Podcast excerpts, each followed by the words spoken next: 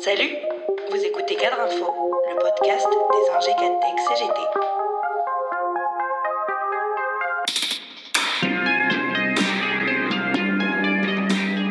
À en croire une étude Abaye, spécialiste de l'intelligence numérique, étude réalisée en novembre auprès de 4000 salariés d'entreprises de plus de 50 salariés en France, en Allemagne, aux États-Unis et au Royaume-Uni, les jeunes de moins de 35 ans vivent plus difficilement l'amplification du télétravail que leurs aînés. 61% des moins de 35 ans déclarent que les process mis en place par leur entreprise rendent leur travail plus ardu alors que seulement 36% des 55 ans et plus partagent ce constat. Les millennials sont pourtant censés être à l'aise avec les outils informatiques. Mais ils estiment que le télétravail leur fait perdre du temps, 85% contre 20% des plus de 55 ans.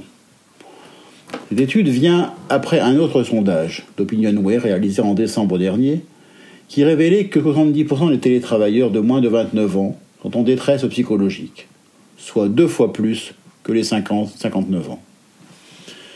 Il semblerait que, plus que d'autres, les télétravailleurs, jeunes, souffrent de la perte de repères et de solitude. C'est peut-être que la massification du télétravail en mode dégradé offre aux plus jeunes travailleurs une détestable expérience de leur entrée dans le monde du travail.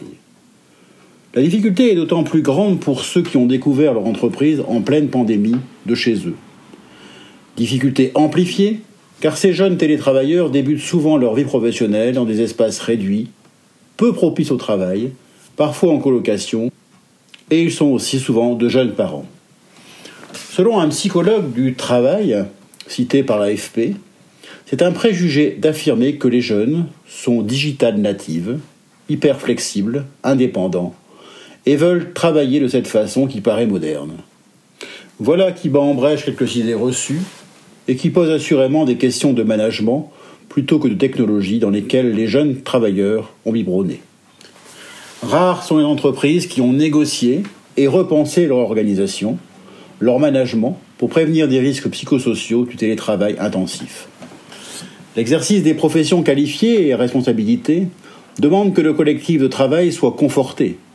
En télétravail comme dans l'entreprise, les ingénieurs, les cadres, les techniciens, les experts ont besoin de croiser leurs points de vue, de se coordonner, de se sentir en confiance. Ils ont besoin de liens sociaux, des échanges avec les collègues pour être pleinement eux-mêmes. Ils ont besoin d'avoir accès à toutes les informations de l'entreprise et les syndicats et représentants du personnel doivent pouvoir leur donner des informations et les consulter par mail. Le management doit être repensé pour avoir comme objectif la préservation du collectif de travail, telle l'organisation des réunions, de temps informels et conviviaux.